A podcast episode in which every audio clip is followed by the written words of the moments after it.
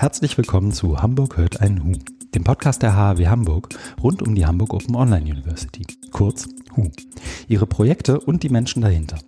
Mein Name ist Christian Friedrich und ich begrüße heute im September 2021 Adelheid Iken und Jelis Yildirim Kranik hier im Podcast. Ich begrüße euch. Hallo. Hallo. Hallo. Wir sind heute wieder in einem besonderen Setting. Ich äh, erzähle das nur kurz einführend. Ähm, die Zuhörenden des Podcasts kennen das schon. Wir haben heute wieder einen der ähm, After-Work-Abende. Für diejenigen, die das noch nicht kennen, der Hinweis.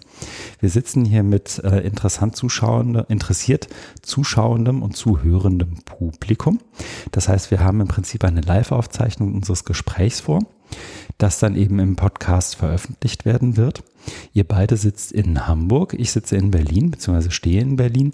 Und es soll heute gehen um ein Projekt, das in Ansatz auch mit einem Projekt zusammenhängt, das ihr schon einmal hier im Podcast vorgestellt habt.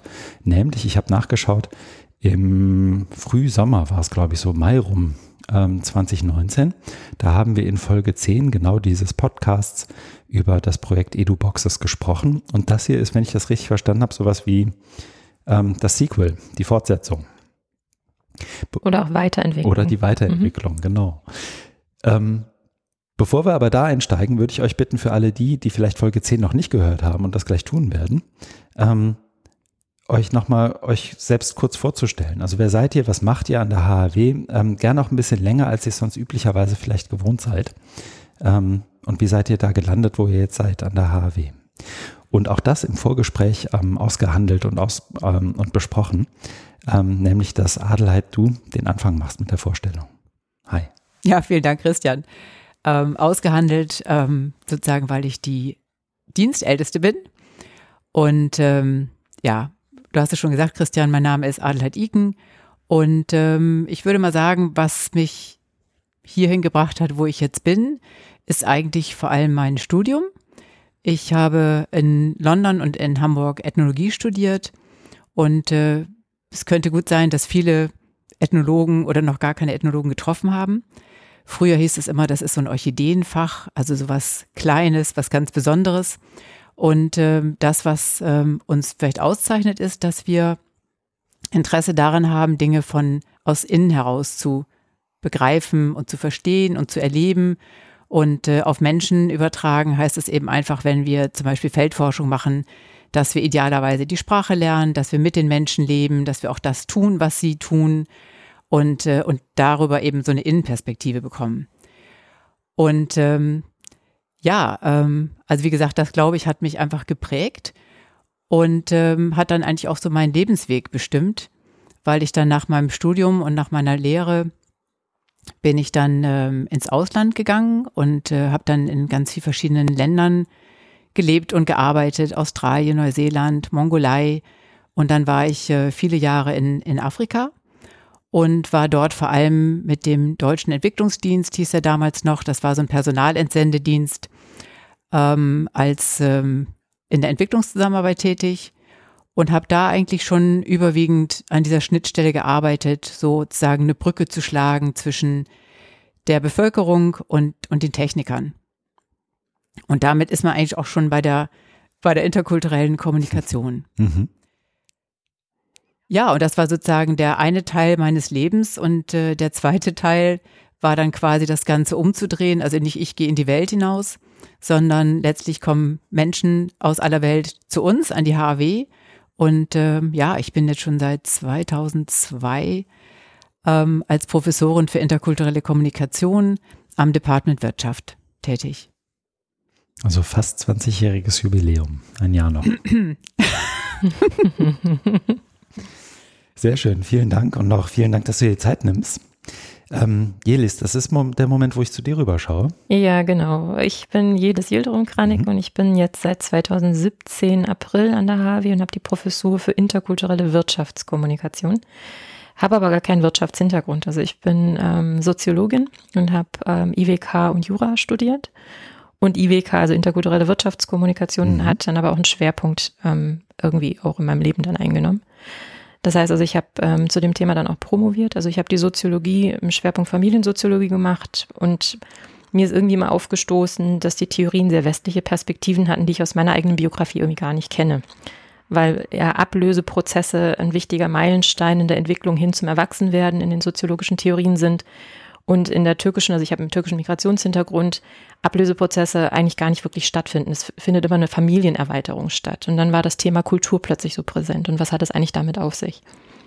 Ähm, dann habe ich mich ähm, tatsächlich dann erstmal nur wissenschaftlich damit beschäftigt, bin in die Promotion und habe dann ähm, mir der Frage, also mir die Frage gestellt, was hat eigentlich Kultur in der Wahrnehmung ähm, mit Migranten zu tun, auch die Frage des Ankommens in einer Gesellschaft und warum sich insbesondere Deutschland eben doch sehr lange sehr schwer mit dem Thema der Einwanderung getan oder sich als Einwanderungsland, also sich dazu zu bekennen.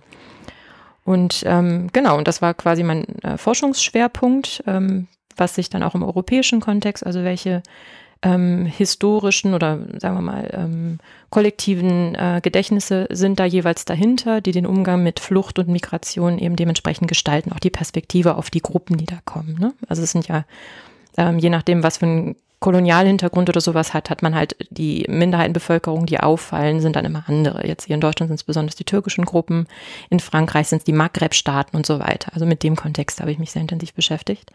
Und dann war Promotionsstudium um und dann hieß es irgendwie, ja, das ist irgendwie alles so theoretisch, ein bisschen Ausland wäre nicht schlecht. Das, was man so vermittelt, wissenschaftlich auch praktisch zu erfahren.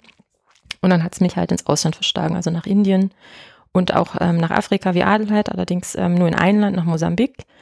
Und dann waren so die Grenzerfahrungen dann da. Also wo komme ich, wie weit komme ich mit meiner Theorie in der Praxis? Was machen auch Emotionen mit mir? Ähm, ja, und das hat mich dann dazu gebracht, ähm, zu versuchen, da eine Brücke zu schlagen zwischen dem, was die Wissenschaft sagt und was die Praxis aber tatsächlich erlebt und dem halt weiter nachzugehen. Und so bin ich in der Professur an der HW gelandet, angewandte Wissenschaften.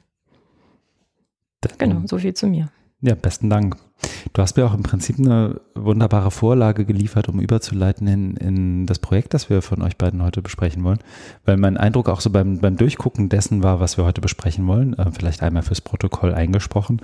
Es geht um die sogenannte EduBox Virtual Intercultural Teams, die auch im Internet erreichbar ist und auch ähm, einsehbar ist für alle, die hier zuhören. Den Link werden wir in den Show Notes einstellen.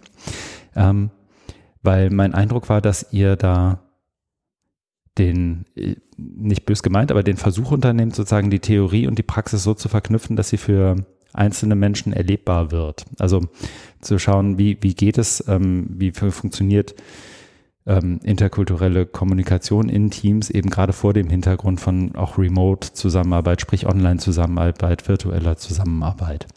Ähm, das ist jetzt aber irgendwie meine Laienperspektive. Vielleicht ähm, schafft ihr das aber, so in ein, zwei, drei, vier Sätzen so im Groben zu erklären, was so der, der Spannungsbogen des Projektes ist oder worum es im, im, Groben geht, was so die Schlagwörter sind, mit denen ihr es beschreiben würdet, wenn das jetzt die Einreichung für einen Talk irgendwo wäre oder sowas. Also so ein bisschen ähm, so, so einen Rahmen setzt für das, was, ähm, was, was im Projekt irgendwie maßgeblich ist. Wir haben in im Rahmen dieser Edu-Boxen, dieser virtuellen Boxen sozusagen Material entwickelt für Lehrende. Und äh, Jakob wird sich auch noch daran erinnern, an die Diskussion, dass wir immer gesagt haben, ja, wir wollen doch was für Lernende machen, für die ähm, Studierenden und auch für andere Zielgruppen. Und, ähm, und damit waren wir eigentlich beschäftigt, als äh, sozusagen Corona kam. Und äh, wir haben dann einfach äh, die Gelegenheit genutzt und haben einfach nochmal drüber nachgedacht, welches Format wollen wir jetzt eigentlich haben und welches Format ist auch passend. Und, äh, und so sind wir dann eben quasi zu diesen Selbstlernkursen gekommen, von denen eben dieser eine sich in, insbesondere mit Teams beschäftigt.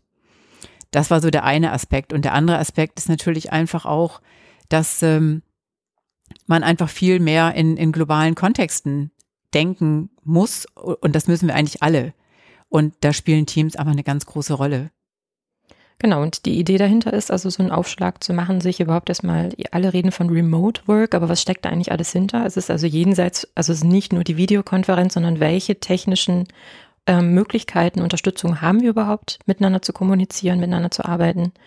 Ähm, welche Herausforderungen bringen diese jeweiligen Techniken? Also es ist ja jenseits von Kommunikation auch die Frage des technischen Know-hows. Ne? Mhm. Ähm, dann, wenn wir global denken, Zeitverschiebung, Sprache, also es sind so viele Dinge, die da aufeinandertreffen, dass wir dafür ein Stück weit erstmal sensibilisierende Grundlage schaffen wollten.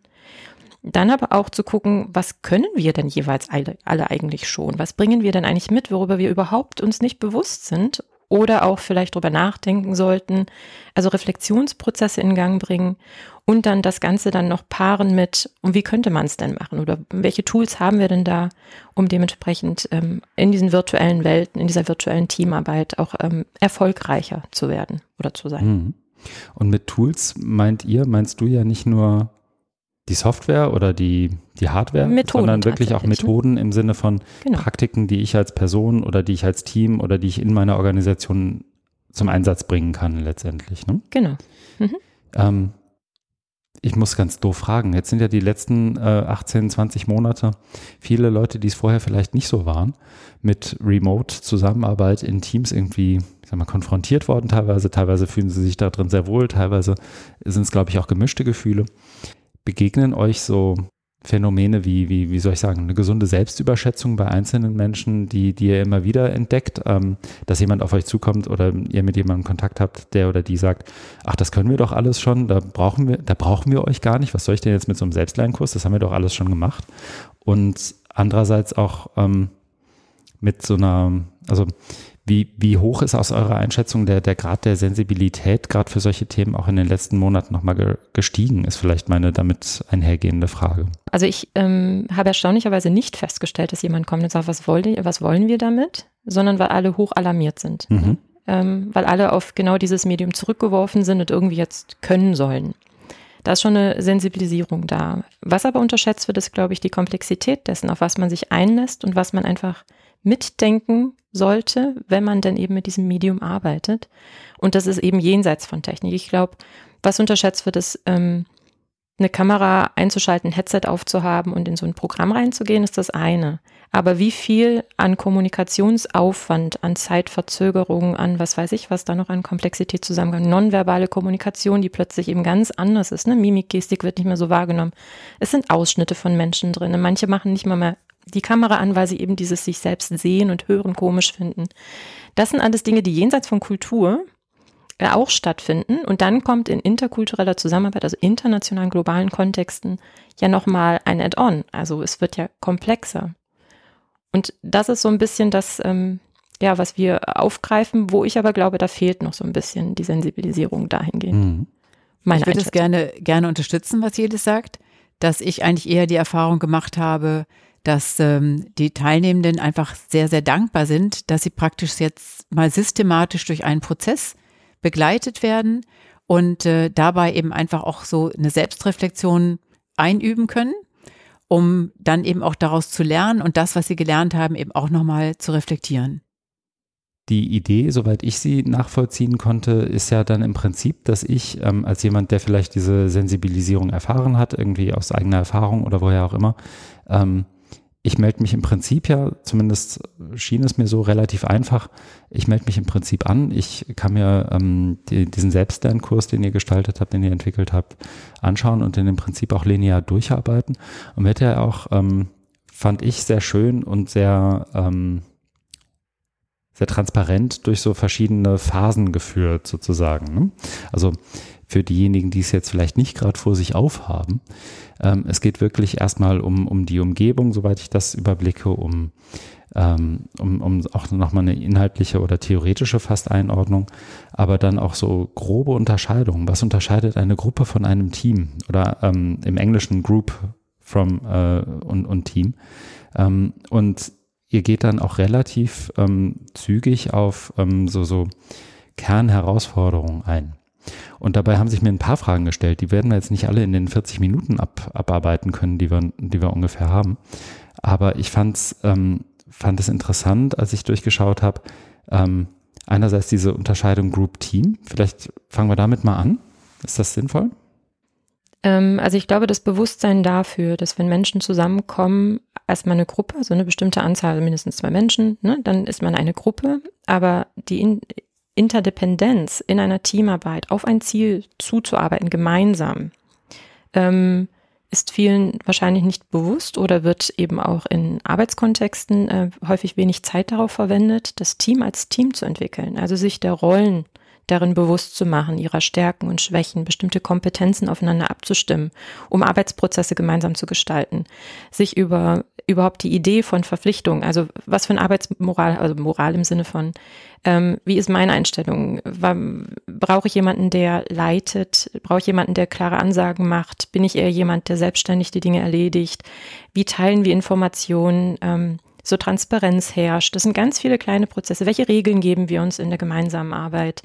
Ähm, wie machen wir das mit Deadlines und so weiter und so fort. Also es sind ganz, ganz viele kleinteilige Dinge, die ein Team sich erstmal erarbeiten muss, um auch ein, ein, Gefühl von Vertrautheit, eine Art von Kommunikation, also auch einen bestimmten kommunikativen Stil gemeinsam zu entwickeln, um dann erfolgreich in diesem Projekt auch gemeinsam arbeiten zu können. Also dieses, dieses Goal, dieses Ziel erreichen mhm. zu können.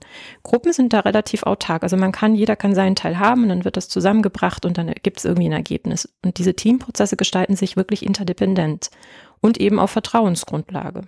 Und das ist die Herausforderung in Virtualität. Ne? Also wie, wie schafft man das? Diese Grundlagen für die Teamarbeit zu entwickeln in einem virtuellen Raum.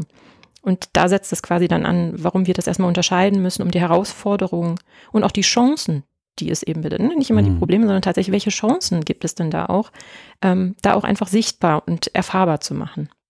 Und die Erfahrung, die da die meisten Studierenden mitbringen, ist, dass sie in der Gruppe ähm, eine Aufgabe bekommen und dann eben ganz schnell hingehen und sagen, du machst das, das, das und jeder geht nach Hause und bereitet das vor und es findet dann sehr wenig Austausch statt und irgendwann finden sie sich da mal wieder und dann wird das zusammengekleistert. Ich übertreibe es natürlich jetzt ein bisschen. Und, äh, und dass sie quasi, wenn sie diese Unterscheidung machen müssen, sich bewusst werden, das ist auch ein Prozess. Das ist etwas, an dem ich arbeiten muss. Und dann natürlich nachher auch die Erfahrung machen können, dass sie dadurch auch einen Mehrwert schaffen. Und was auch ganz wichtig ist, ist, dass sie sich dessen bewusst sind, dass diese Teamentwicklung nicht von heute auf morgen klappt. Mhm. Es kann auch sein, dass sie erst zum Ende des Prozesses hin das Gefühl haben, ne? einander vertraut und dieses Commitment dann irgendwie zu haben. Ähm, deswegen geben wir ihnen verschiedene Modelle auch an die Hand, um zu sagen, na ja, Teamprozesse sind untersucht und es ist ganz klar, dass es eben schwierige Phasen gibt. Ne? Es gibt Phasen, in denen man wieder zurückfällt, wo man wieder Regeln neu aushandeln muss. Also es ist nicht linear, sondern es ist wirklich ein Prozess, wo man ähm, bestimmte Dinge einfach vielleicht erneut besprechen, aushandeln muss, um einen Lernprozess auch zu haben, ne? wie so eine lernende Organisation quasi. Ähm, und das kriegen die von uns aber auch an die Hand. Und das ist ganz schön zu sehen, wenn sie sich selbst in ihren eigenen Prozessen reflektieren und sagen, ja, stimmt, ähm, so ging es uns auch. Und so wie die das da beschrieben haben, sowas haben wir auch erlebt. Und das ist, glaube ich, ganz gut, dass das auch ein Stück weit wissenschaftlich und empirisch ähm, dann unterstützt, ihre Erfahrung. Also vielleicht, um Mini-Zwischenfazit. Vertrauen scheint ein elementarer Bestandteil jeder Art von Teamarbeit Sehr. zu sein. Ähm, und das bringt mich dann im Prinzip zu dem nächsten Punkt, über den ich auch gestolpert bin, weil der schön in der Frage verpackt war, what makes me trust my team war es, glaube ich. Jetzt muss ich nachschauen.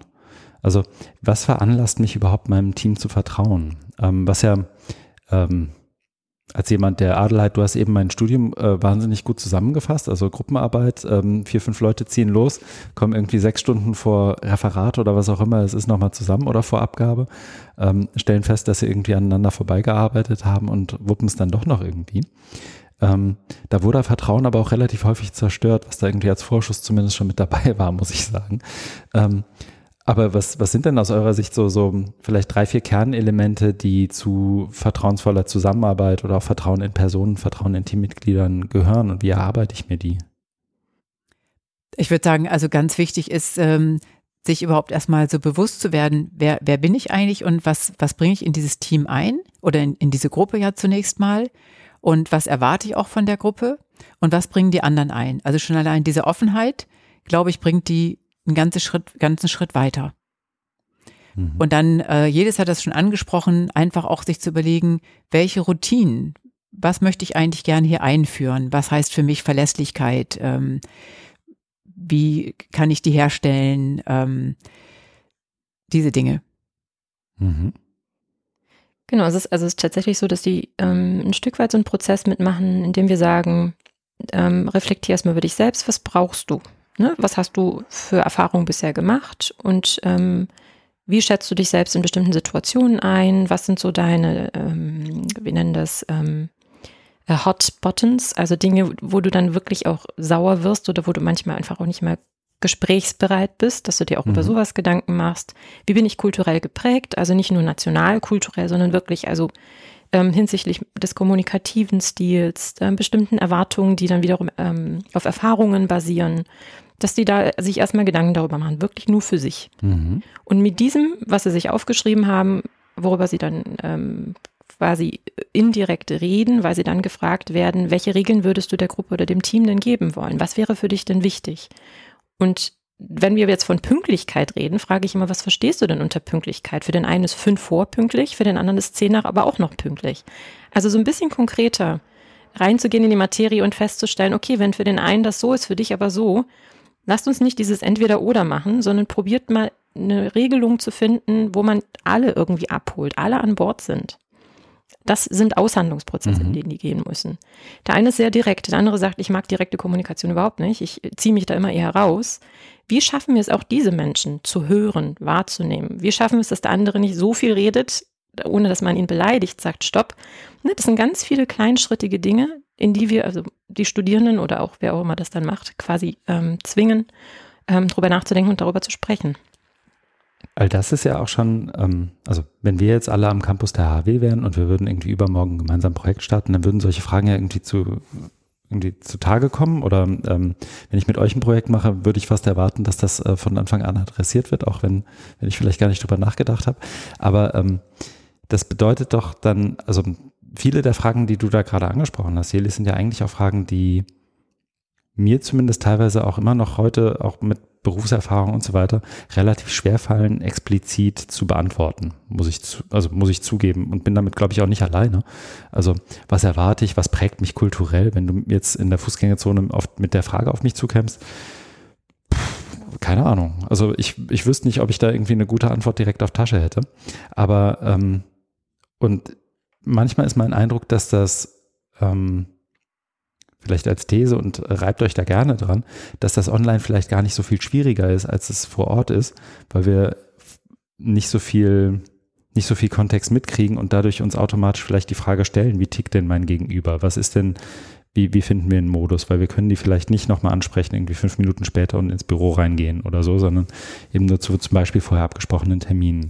Also kann das auch umgedreht sein, dass solche solche Sachen, die vielleicht vor Ort gar nicht adressiert würden, wenn wir immer alle vor Ort arbeiten würden, ähm, dass es leichter fällt oder dass eine andere Sensibilität dafür da ist bei Einzelnen, wenn das Ganze online stattfindet? Ich würde das, glaube ich, koppeln mit der Frage, was heißt eigentlich Virtualität? Mhm. Also du hast gesagt, du sitzt in Berlin, wir sitzen in Hamburg. Ähm, da, damit wir sind nach wie vor in derselben Zeitzone.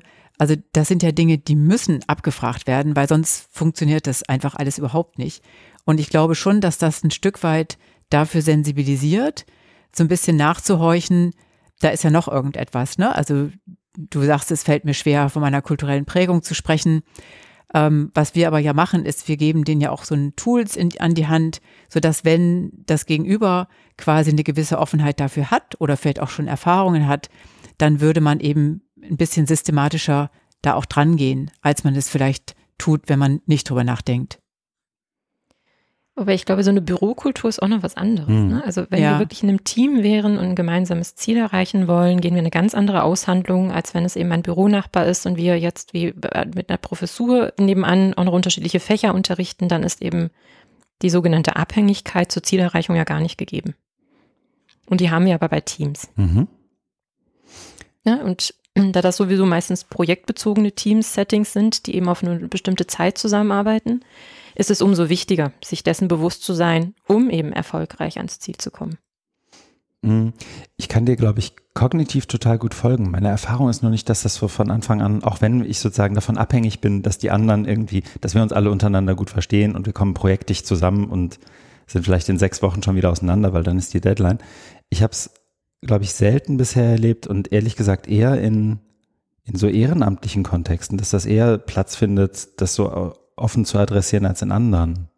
Also ich kann ja mal ein bisschen aus dem Nähkästchen plaudern. Ähm, wir haben in dem Projekt damals in Indien haben wir ähm, mit Bosch sehr eng zusammengearbeitet, ähm, die Niederlassung in Bangalore. Und da ging es auch sehr stark um Fluktuationen von Arbeitskräften. Das Management war dort deutsch äh, und hatte eben Schwierigkeiten, weil sie immer wieder investiert haben und die Leute ihnen immer wieder nach einer gewissen Zeit abhanden kamen, also bessere Angebote bekommen haben oder wie auch immer. Ähm, und dann haben wir genau das gemacht. Wir haben gefragt, also wie begegnet ihr euch? Auf welcher Ebene begegnet ihr euch? Wie kommuniziert ihr? Und wir haben so viele Knackpunkte quasi erfahren, ähm, aufgrund dessen, dass man einfach Routinen, bestimmte Arbeitsweisen, Vorgehensweisen vorausgesetzt hat, aus seiner eigenen Lebenswelt heraus und sich so wenig damit auseinandergesetzt hat, was der Bedarf eigentlich vor Ort von diesem Personal oder auch von der speziellen Gruppe dort gewesen ist, so dass die sich da entweder nicht wertgeschätzt, kein Vertrauen und so weiter in das Management hatten und dementsprechend die Fluktuation war. Jetzt ist aber natürlich, ähm, sind die Kosten des Unternehmens immer wieder einzustellen, einzuarbeiten. Ne? Das sind ja immense Kosten. Und Bosch hat äh, tatsächlich dann, also unter anderem ähm, Online-Tools genutzt, jetzt nicht unseres leider noch nicht, ähm, aber eben genau diese Sensibilisierung erfahren. Und sie gehen mit ihrem Personal auch dementsprechend um. Also sie sind, wir haben eine Abteilung für interkulturelle Sensibilisierung, interkulturelle Trainings gegründet. Also in der Praxis ist das schon auch da. Kommt halt drauf an, wie viel Zeit und Geld man auch investieren möchte. Das ist wahrscheinlich auch nochmal Thema. Und ich würde jetzt auch sagen, ähm, wenn man diese Learning Journals durchliest, die die Studierenden entwickeln, da liest man dann eben auch immer, ach ja, das nächste Mal würde ich es dann so und so machen. Ne, oder zum Beispiel ist ähm, einmal eine Aufgabe und eine Frage, Sie haben die Möglichkeit, ein Meeting mit Ihrem Team zu organisieren. Wann würden Sie das machen? Und ähm, die meisten sagen dann, wenn wir uns schon ein bisschen kennengelernt haben mhm. und dann haben wir auch ganz konkrete Fragen, die trauen wir uns dann auch zu stellen und dann würden wir uns treffen. Mhm. Okay. Das heißt, ähm, meine, meine Frage so ein Stück weit, was, was macht vielleicht den, eine erfolgreiche Teamarbeit aus, wie auch immer man dann den, den Erfolg ganz, ganz konkret definiert, aber sozusagen, dass das gemeinsame Ziel wird erreicht, wäre sozusagen eine Dimension von Erfolg vielleicht. Ähm, eine Voraussetzung dafür wäre ähm, demzufolge auch, dass ich äh, dem ganzen Raum einräume, der, der Aushandlung dieser Routinen, des gemeinsamen Verständnisses Raum einräume, das von Beginn an auch explizit adressiere, allen irgendwie auch versuche, dafür auch eine gemeinsame Sprache, ein gemeinsames Set an Begriffen wahrscheinlich auch mitzugeben, weil auch das kann ja kulturell, glaube ich, sehr unterschiedlich sein dann. Ähm, Unbedingt. Okay. Und dann ähm, bin ich sozusagen, wenn ich jetzt einen Schritt weitergehe, äh, bei euch im Kurs ähm, hängen geblieben, nämlich an der nächsten Frage. Ähm, die fand ich auch schön. Äh, überschrieben in Punkt 8, My Competences for Working in a Virtual Intercultural Team. Also dann sind wir ja, glaube ich, spätestens dann bei dem Punkt, dass das vielleicht bei manchen, auch da wiederum eigene Erfahrung, ähm, ohne da jetzt Namen nennen zu können, ähm, bei manchen kommt dieses explizit machen und explizit adressieren wollen vielleicht ein bisschen besser an als bei anderen. Ähm, das mag an meiner Moderationsfähigkeit zum Beispiel gelegen haben, würde ich mal vermuten. Das kann aber auch daran liegen, dass ich beim Gegenüber vielleicht, ähm, dass da vielleicht ein anderes Set an Erfahrungen irgendwie vorhanden ist. Ähm, mit dem Punkt in dem Online-Kurs adressiert ihr ja aber im Prinzip genau das, also diese individuellen Unterschiede, soweit ich das verstehe. Und ich habe überlegt, ob ihr es runterkochen könntet oder beschreiben könntet, was so Grundkompetenzen für gute Teamarbeit virtuell oder auch nicht virtuell, je nachdem, was das bedeutet, irgendwie, ähm, ob ihr die beschreiben könntet. Oder wo ihr die festmachen würdet. Gerne auch in einem Beispiel übrigens. Also eine Frage ist bestimmt immer ganz zentral, in welchem Kontext bewege ich mich? Und ähm, das finde ich jetzt gerade auch in, in so, einer, so einem virtuellen Setting ganz wichtig. Also ich erinnere mich zum Beispiel äh, an ein Gespräch, wo dann ein Kollege vom Badezimmer aus äh, sein Zoom-Meeting geführt hat und gesagt hat, entschuldigt, aber das ist jetzt gerade der einzige Ort, an dem meine Kinder mich in Ruhe lassen und ich mit euch reden kann. Da war mir ganz wichtig, dass er das einfach sagt. Mhm. Oder dass er sagte, ähm, wundert euch nicht, wenn ich nachts um drei eine E-Mail schicke, das müsst ihr nicht, müsst ihr mir nicht nachtun, aber das ist einfach die Zeit, wo, ähm, wo ich einfach äh, in Ruhe arbeiten kann. Und ähm, eben sozusagen sich, sich klar zu werden, in welchem Umfeld bewege ich mich. Das wäre für mich einmal ganz wichtig und äh, ganz zentral ist auch immer sozusagen zu gucken, ähm, die Perspektive des anderen einnehmen, auch versuchen, unterschiedliche Erklärungsmuster zu finden, dass ich also nicht sage, oh nee, der hat das schon wieder nicht abgegeben oder so, sondern dass ich wirklich versuche, ja, das nehme ich jetzt so wahr, aber was könnten Gründe sein? warum er das nicht abgegeben hat, weil ich dann einfach mit, äh, mit meiner Bewertung, mich mit meiner Bewertung zurückhalte und damit einfach auch die Türen offen, offen lasse und, äh, und eine Möglichkeit biete zu einer Kommunikation, die zu einem gemeinsamen Ergebnis kommt. Mhm. Also sind eigentlich so generelle soziale Kompetenzen, die wir da so ein Stück weit verlangen. Ne? Ähm, Offenheit, Perspektiven, Reflexivität, Rollendistanz, also die Situation auch nochmal von außen, also auch mich von außen analysieren, betrachten, nochmal überlegen, wie ist das zustande gekommen. Dieses Multiple Hypothesis, also mehrere ähm, mögliche Hypothesen für, warum ist die Situation entstanden, parat haben. Also nicht nur urteilen aufgrund der einen Erfahrung, die man hat und dann hat man bestimmte Kategorien, sich darüber bewusst sein, was für ein mentales Modell ich von Zusammenarbeit habe, ähm, Kommunikationskompetenz, ähm, Lernbereitschaft, ähm, ne, das sind also eigentlich Dinge, die man im sozialen Miteinander eigentlich auch gerne haben möchte, nur sich dessen eben bewusster sein sollte und auch da schauen, ähm, manchmal unterschätzt man sich selbst. Und wenn wir eben nach solchen Kompetenzen fragen, stellen sie erstmal fest, was die eigentlich alles so im Petto haben. Ähm, und das ist ja Sinn und Zweck der Stelle. Ne? Also wir haben auch viele Beispiele, wo man ähm, was an die Hand gegeben kriegt, um zu verstehen, was wir damit eigentlich meinen. Ne? Das sind ja immer Fallbeispiele und so ist ja alles hinterlegt, so dass man eben gucken kann, ach ja, guck mal, der, der ist so ähnlich wie ich. Ja, ich bin auch eher jemand, der ähm, besonders pünktlich sein möchte und das von anderen erwartet. Oder ich unterscheide mich von den Personen in dieser und jener Form. Das bekommen die ja, ähm, so dass es irgendwie klarer einschätzbar ist. Was habe ich eigentlich und was kann ich und wo habe ich vielleicht auch noch Nachholbedarf? Also es ist kein, kein Offenlegen von allem im Sinne von, ne, ich äh, öffne mich jetzt hier und alle gucken jetzt drauf, so ist es ja nicht. Hm. Und nur das öffnet ja einfach die Möglichkeit, sozusagen die, eine Andersartigkeit oder eine Verschiedenheit als äh, eine Ressource wahrzunehmen und als eine genau. Chance sozusagen als Team über sich selbst ein Stück weit hinauszuwachsen. Weil wir wollen ja nicht, dass Teams sich als homogene Teams entwickeln und wahrnehmen, sondern wir wollen ja, dass die Vielfalt, die verschiedenen Kompetenzen und Erfahrungen, die die Menschen einbringen können, als auch solche wahrgenommen und genutzt werden. Also ähm, es gibt diese Geschichte mit dem ähm, Three ähm, Blind Men of Hindustan, die blinden Männer, die das erste Mal diesen Elefanten anfassen dürfen und beschreiben sollen, was sie denn da sehen. Also sehen im Sinne von fühlen, meine ich. Ähm, und dann ist der eine am Rüssel und sagt, das fühlt sich an wie eine Schlange, was weiß ich. Ne? Alle beschreiben das irgendwie anders und streiten sich auch über ihre verschiedenen Perspektiven, weil jeder es irgendwie besser weiß auf Basis seiner Erfahrungen, die er gemacht hat, wie sich das eben anfühlt und womit ich das mental in Verbindung bringe. Und Fazit dieser Geschichte ist ja, das hätten alle ihre Perspektiven zusammengebracht, das Bild viel vollständiger gewesen wäre. Zum einen und zum anderen, es hat auch jeder für sich recht gehabt, weil er eben nur auf Basis seiner Erfahrungen eben eine Antwort geben konnte. Und das Gleiche gilt eben für Teams. In Teamarbeit heißt es, alles, was ich habe und mitbringe, muss ich irgendwie so reflektieren, um zu schauen, wo sind bestimmte Stärken, die das Team unterstützen, wo andere vielleicht ihre Schwächen haben. Also wie bringe ich mich hier ein? Und dann brauchen wir so eine Reflexion von Kompetenzen und eben auch Schwächen, ähm, um zu gucken, wie, wie matcht sich das eigentlich ganz gut, weil wir wollen ja einander unterstützen.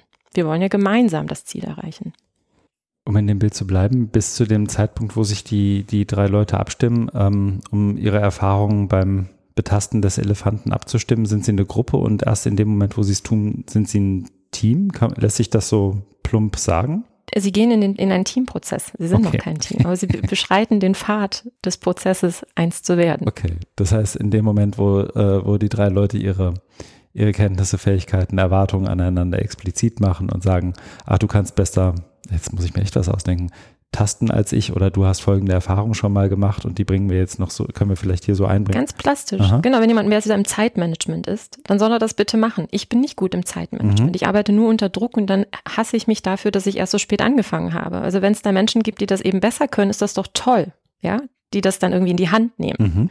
Ähm, Dafür bin ich vielleicht in anderen Dingen besser. Also welche Kompetenzen bringen wir mit? Was brauchen wir, um diese Aufgabe zu bewältigen? Und wie können wir dementsprechend auch einander unterstützen, Aufgaben aufteilen oder gemeinsam an Dingen arbeiten? Ne? Und Ziel des Kurses ist es damit dann auch wiederum, das einer, einerseits dafür zu sensibilisieren, andererseits aber auch Techniken mitzugeben, wie das im Team besprochen und verhandelt werden kann, aber auch mich individuell zumindest auch darin, sag ich jetzt mal, zu verbessern. Ja. Was wäre denn so eine klassische Technik? Ähm, oder gibt es die? Vielleicht gibt es gar keine klassische Technik, aber eine Technik, anhand derer ich, ähm, jetzt überlege ich, was, was ist ein gutes Beispiel, mich genau für, für so einen für so einen Aushandlungsprozess irgendwie vorbereite? Also was wäre so ein, habt ihr, habt ihr ein, zwei Fragen, die, die ihr auch im Verlauf des Kurses stellt, anhand derer so, so, ein, so ein Gefühl auch dafür entsteht? ich weiß nicht, ob es das trifft, aber wir haben ja an einer Stelle, da geht es ja wirklich darum, dass man eben versucht, so ein bisschen sich selber, über sich selber nachzudenken und zu sagen, ähm, was habe ich eigentlich für Kompetenzen, was bringe ich auch in, in das Team ein, wobei wir uns natürlich schon klar darüber sind, dass es immer ein bestimmter Kontext ist. Und äh, in diesem Fall ist es einfach für uns ein Arbeitskontext und, äh, und dass man dann eben einfach fragt, ja, äh, sozusagen, wie ticke ich? Mhm.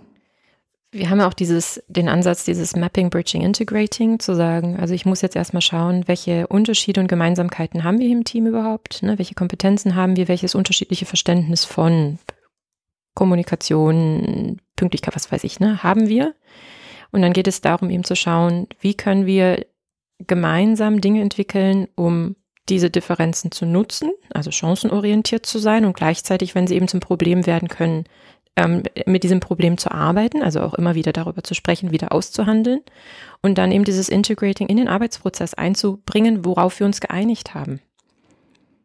Also es ist quasi drei Stufen, ne? Differenzen, Gemeinsamkeiten erkennen, ähm, gemeinsam aushandeln, wie gehen wir damit mhm. um, wie werden wir dadurch trotzdem, also trotz und vielleicht gerade wegen produktiv in den Prozess hinein und dann hin zu einer gemeinsamen Arbeitsroutine. Und das wahrscheinlich auch als fortlaufender Prozess. Ne? Also wenn ich euch richtig verstanden habe, ist das nichts, was ich genau. einmal 2010 bei Beginn meines Projekts mache und dann einfach weiterarbeite, genau. sondern fortlaufend.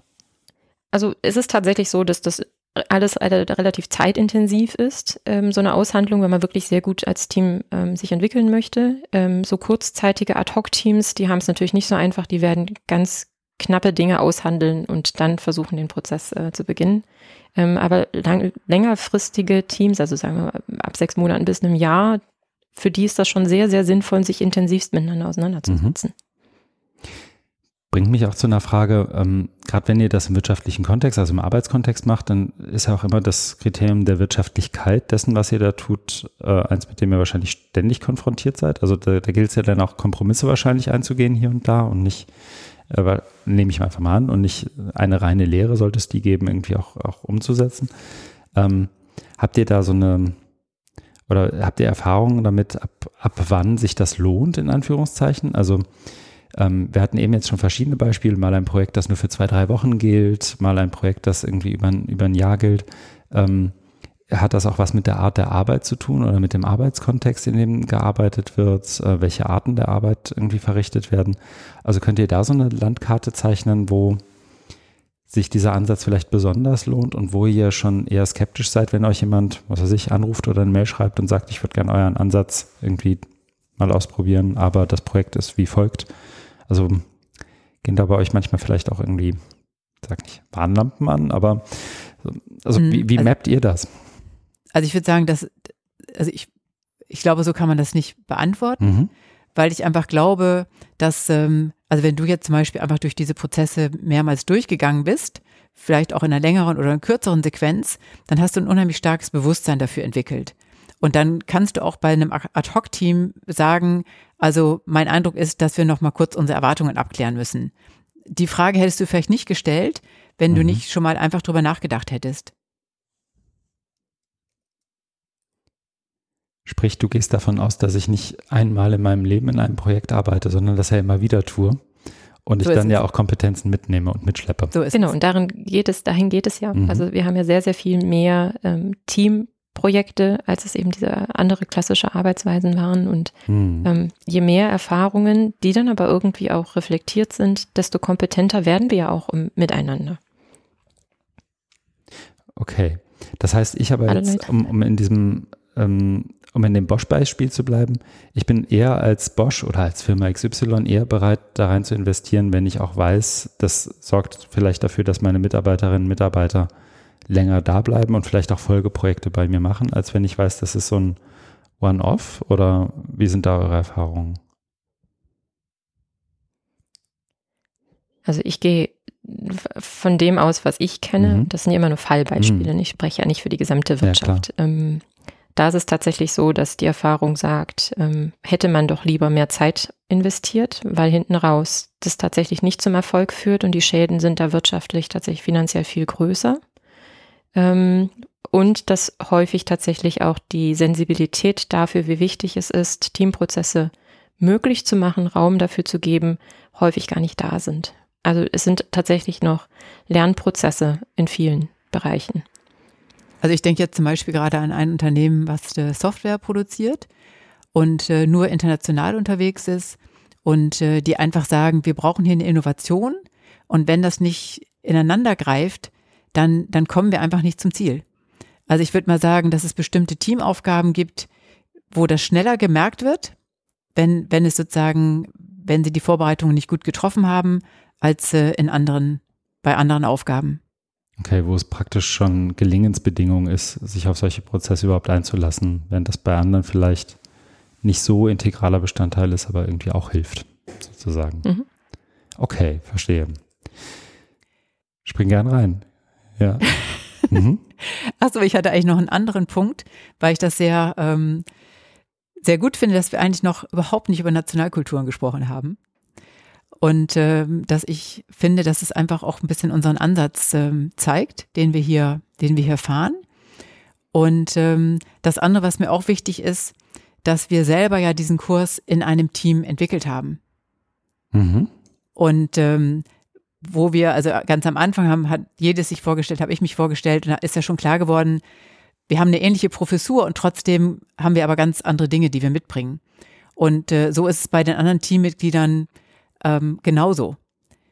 Und, ähm, und das, deswegen ist sozusagen diese, diese, diese Interkulturalität und diese Prozesse, die sind auch in dem Team abgelaufen, was auch alles virtuell. diesen Kurs, genau, alles virtuell, was äh, das Team, das diesen Kurs entwickelt hat. Mhm. Ja. Und wir haben das auch nicht anders gemacht. Ne? Also wir haben tatsächlich auch einen Plan gemacht, geguckt, wer bringt welche Kompetenzen mit, wer möchte da was übernehmen, ähm, wer macht das äh, Lesen, Übersetzen, Unterstützen, technisch, was weiß ich, was wir da alles für Kompetenzen gebraucht haben. Ähm, und das ist alles Hand in Hand gegangen. Und wir hatten aber auch Zeitmanagement. Wir hatten auch jemanden, der immer gesagt hat, du, du, du, äh, wir müssen, Zeitdruck, ähm, aber es war ganz klar aufgeteilt ne? mhm. und auch un mit Vertrauen, weil wir einfach wussten, ne, nachdem wir uns alle so kennengelernt haben, dass wir das gleiche Ziel und das gleiche Interesse haben, da was Gutes auf die Beine zu stellen. Und es hilft ja, also zumindest meine Erfahrung ist von solchen Teamarbeitsszenarien oder Projektarbeitsszenarien, dass auch wahnsinnig hilft, wenn zum Beispiel die Person, die die Zeitmahnerin ist oder die, die Budgetmahnerin ist, ähm, sozusagen auch rhetorisch sich diesen Hut einfach aufsetzen kann und sagen kann, ähm, was weiß ich, Adelheid, ich, ich in meiner Rolle als XYZ möchte ich anmahnen oder anmerken, dass, also das, das hilft ja auch, es weniger persönlich zu nehmen dann in solchen Kontexten, oder? Ja. Also ich bin zum Beispiel aus privaten Gründen, also mein Kind äh, hatte dann Homeschooling. Mhm in der Funktion, wie ich sie mir ursprünglich vorgestellt habe, auch ein Stück weit zurückgefallen. Und das hat das Team dann gewuppt. Ne, die haben dann einfach Dinge übernommen, mhm. wo ich mich mehr gesehen hatte, weil ich es einfach nicht leisten konnte. Ne? Ähm, und das ist Teamarbeit. Darum geht es. Ne? Vertrauen, die Interdependenzen untereinander und dann, wenn einer die eine Sache nicht kann, springt eben der andere rein. Was die im Podcast Zuhörenden nicht sehen, ist, äh, dass auch zwei Teammitglieder noch aus dem Team mit hier an Bord sind, die äh, zustimmend nicken, Adelheid und Jelis eingeschlossen. Also das scheint funktioniert zu haben, was ihr da gemacht habt. Aber Adelheid, du hast was geholt. Entschuldigung. Ja. Nee, nee, ist alles gut. Was ich gerne ergänzen mhm. würde, ist, weil du vorhin ähm, fragtest, naja gut, das klingt alles ganz interessant, aber wie ist das denn? Ja, wir haben auch jetzt drüber nachgedacht, das wäre halt nochmal schön, nachdem die alle dieses Selbstlernmodul durchgearbeitet haben, ganz viel Reflexion hatten, Tools an die Hand zu kriegen, sie das auch nochmal miteinander durchführen zu lassen. Also im Sinne eines Online-Planspiels, ähm, das Ganze auch nochmal mit Menschen interkulturell, international, wie auch immer zusammenzubringen ähm, und das nochmal praktisch zu machen, was man quasi in diesem Modul hatte. Mhm.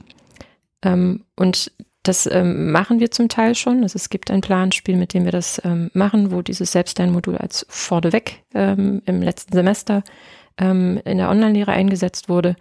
Ähm, und tatsächlich waren die viel, viel, viel sensibler und haben auf viel mehr Dinge geachtet, als sie es vorher getan hätten und sind ganz anders in Aushandlungsprozesse gegangen, ohne dieses Selbstlernmodul, das schön für die Evaluation war. Also wir haben uns gefreut, haben aber auch gemerkt, an welchen Stellschrauben wir da noch drehen müssen.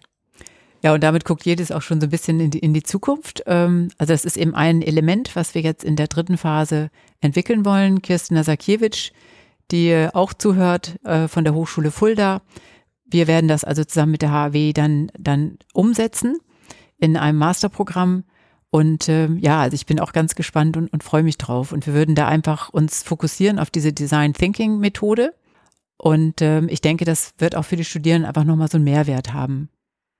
Und jetzt gucke ich Richtung Rüdiger und ähm, die KMUs natürlich auch. Ne? Also wir wollen tatsächlich die Fälle auch dahingehend und Kirsten auch ähm, nochmal dahingehend entwickeln, dass wir die Arbeitskontexte von den Menschen ein Stück weit besser reinholen, ähm, dass es ihren Lebenswelten oder Lebensrealitäten eher entspricht, als es jetzt nur dem Hochschulkontext äh, entliehen ist. Ne? Und das bringt, also die, die Zuhörenden merken es vielleicht schon, das ist auch so ein Stück weit, fühlt sich zumindest schon ein bisschen an wie die Zielgerade des Gesprächs, ähm, weil es mich, weil es mir auch zumindest die eine Frage vorwegnimmt, was, was jetzt als nächstes kommt. Ne? Also vor zwei Jahren ähm, die, die, die erste Iteration der Edu-Box ist sozusagen jetzt die, die zweite Iteration. Das heißt, die nächste Iteration ist greifbarer zu machen, noch an der Praxis, an der Methode angelehnt ähm, und auch als Planspiel vielleicht sogar erfahrbar. Das heißt, in ein, zwei Jahren sehen wir uns wahrscheinlich wieder im Podcast und können dann darüber sprechen. genau. Sehr schön, freue ich mich drauf. Gibt es sonst noch was, bevor wir äh, zumindest hier im Aufzeichnungspart zum Ende kommen, was wir unbedingt hätten ansprechen sollen, was ihr noch, ähm, was ihr noch loswerden möchtet, was ihr, was, was vielleicht noch irgendwie auch den, den Zuhörenden vielleicht noch irgendwie was mitgibt? Wenn nicht, ist auch nicht schlimm. Mir fällt jetzt nichts ein, du, Arleit?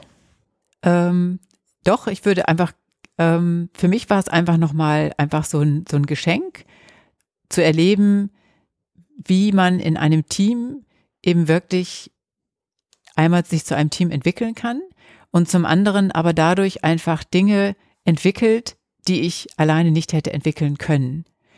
Und, ähm, und das war für mich einfach auch nochmal so ein, so ein, ja, das hat mich auch über Strecken motiviert, ähm, weil wir natürlich einfach auch mal Phasen hatten, wo man einfach auch mal so durchhing, was weiß ich, weil da wieder Kollegen im, im Lockdown waren oder sonst irgendetwas passiert war oder so.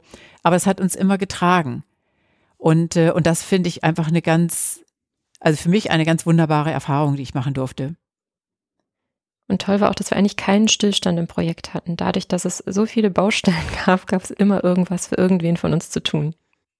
Es klingt so und andererseits ist es für mich als jemand, der, der eure Expertise dann ja irgendwie auch nicht hat, ähm, oder was heißt irgendwie natürlich nicht hat, irgendwie auch beruhigend, wenn, wenn ihr auch mal von einem Rückschlag oder einem Stillstand oder, oder ähnlichem auch berichtet und auch dann gleichzeitig grinsend beschreibt, dass ihr das irgendwie als Team auch überwunden habt innerhalb dieses Projektes. Also auch das schön zu sehen.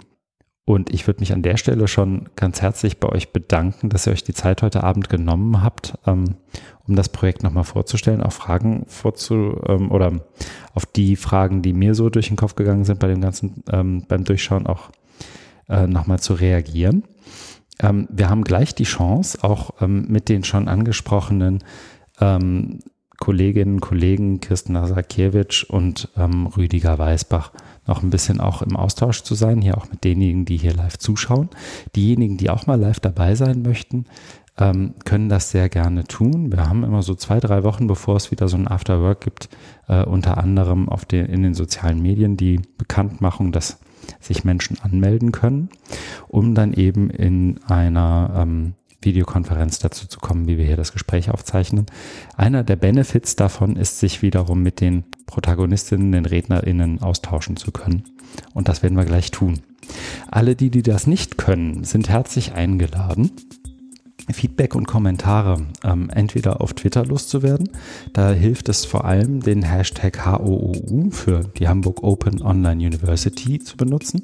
Gerne auch die HU an der HAW, die ähm, bei Twitter als HOOU-HAW unterwegs ist, mit einladen in die Unterhaltung. Wer, wer Twitter nicht, nicht so häufig nutzt, ähm, darf sehr gerne auch einfach eine Mail schreiben an äh, team-hou.haw-hamburg.de. Wir freuen uns über jede Art von Empfehlung dieses Podcasts im Freundes- oder Bekanntenkreis und natürlich auch überall dort, wo Podcasts sonst so empfohlen werden können. Und nachdem ich das gesagt habe, nochmal ein ganz herzliches Dankeschön an Jelis und Adelheid, dass ihr euch die Zeit genommen habt. Vielen, vielen Dank und bis ich bald. Danke auch. Schön, dass wir hier sein dürfen.